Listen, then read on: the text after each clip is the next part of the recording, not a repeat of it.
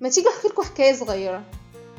وأنا في اعدادي وثانوي كان عندي هواية إن أنا أتفرج على أفلام للقصص اللي عندي في المنهج قبل ما ادرسها كنت باجي في الصيف كده وأجيب فيلم أو مسلسل مرتبط باللي هدرسه السنة دي وأقعد أتفرج عليه. ده نوعا ما كان بيساعدني جدا إن أنا أفتكر المعلومات والتفاصيل وبشكل غريب كان بيساعدني أكتر من إن أنا أقرأ القصة بس. أعتقد نوعا ما أي حد فينا جرب الحوار ده طلعت معاه نفس النتيجة. واعتقد برضو اننا بنفتكر تفاصيل الافلام اللي بنشوفها أكتر من تفاصيل الروايات اللي بنقرأها. طيب هل ده له أساس علمي ولا مجرد صدفة؟ أنا يمنى ادري ودي حلقة جديدة من حلقات سكومي بودكاست. هنتكلم فيها عن أثر الأفلام في التعليم. خلينا نتفق كده إن مفيش حاجة صدفة. يقال دايما إن الأفلام ليها جاذبية أكبر في تقديم المواضيع الجديدة. أو الأفكار المعقدة اللي الأفضل إنها تتعرض مش نقرأها. والأفلام أحسن وسيلة علشان أكون علاقة عاطفية قوية مع المشاهد.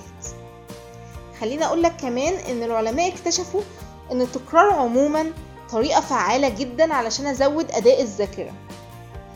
بس في نفس الوقت ان أنا أجيب الكتاب واقعد اكرر وافضل رايح جاي في الاوضه. نوعا ما ده بيضيع الوقت وبيجهدني أنا نفسي. فمن هنا كانت فكرة الأفلام. جهد أقل وهتحقق نفس الغرض بتاع التكرار.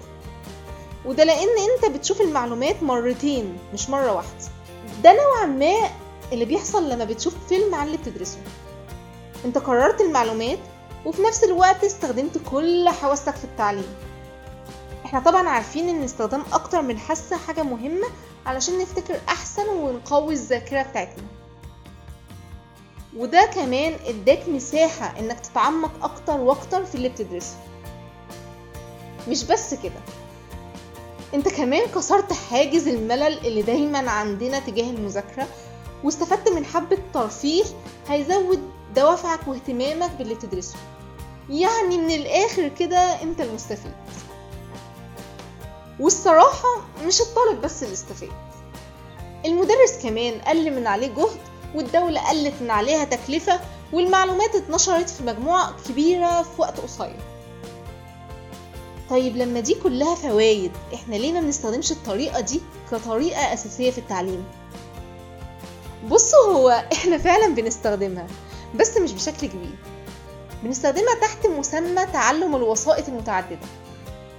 الطلبة فيه بتروح لمعمل الوسائط في المدرسة وبيشوفوا فيديوهات وأفلام مرتبطة باللي بيدرسوه في كل المواد.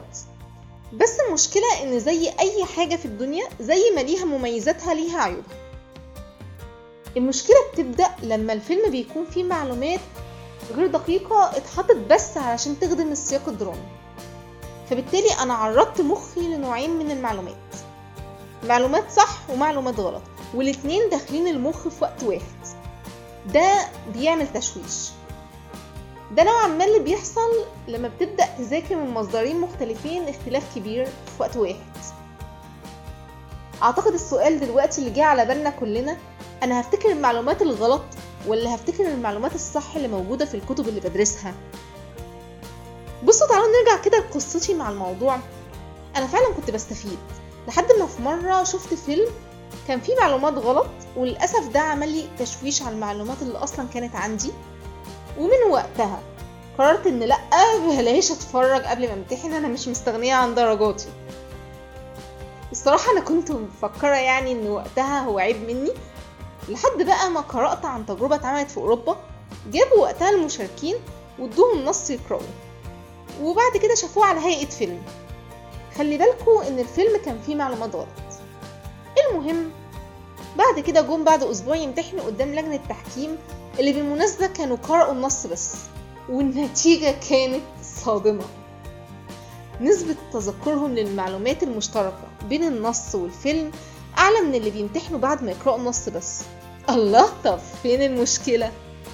المشكلة يا سيدي بقى إنهم افتكروا المعلومات الغلط بنسبة أكبر.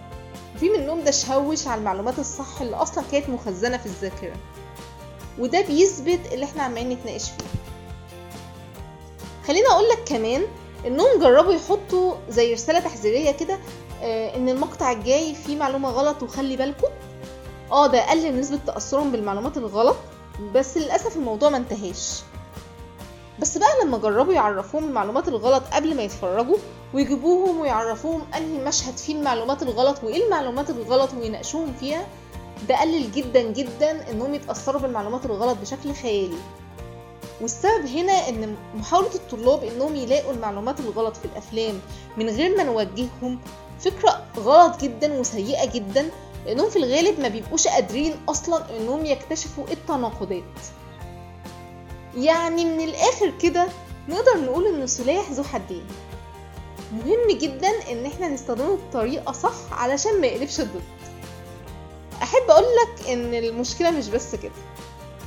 في مشكلة تانية بتواجهنا علشان ننفذ الطريقة دي وهي إن في من الأهالي مش مدركين أصلا إيه فوائد الحوار.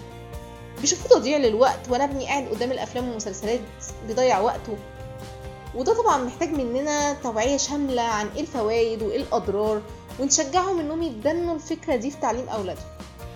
طيب معلش هو أنا كطالب طب إزاي أقدر أستفيد من الطريقة دي؟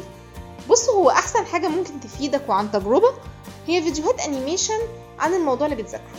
بتبقى فيديوهات قصيرة جدا موجودة على اليوتيوب عارضة الموضوع في أسلوب لطيف ولذيذ وبتسهل عليك جدا إن الموضوع يلزق في دماغك.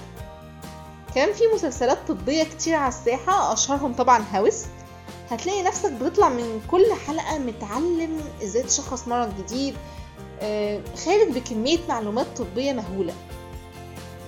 بس برضو ما ينفعش خالص إنك تعتمد على المسلسلات الطبية في معلوماتك. لأن خد بالك إن أوقات ما بتبقاش كلها مصدر ثقة. وأشهر مثال على ده هو المعلومات الغلط عن الأخلاقيات الطبية ألا وهي ال medical ethics وعلاقة الدكتور بالمريض وعلاقة الدكتور بزملائه في العمل اللي عرضها مسلسل House. فخلي بالك وخلي مصادرك دايما من مراجع علمية موثوق منها الاستخدام السليم للأفلام في التعليم ده بينبع من إن الطلاب يبقوا على علم بعدم دقة الأفلام ونقول لهم ونناقشهم في الحقائق اللي تم تشويهها علشان السياق الدرامي واللي تتعارض مع الحقائق التاريخية أو العلمية اللي بيقدمها الفيلم. وده بس علشان نضمن إن الخيال ما يبقاش حقيقة مننا. وشكرا.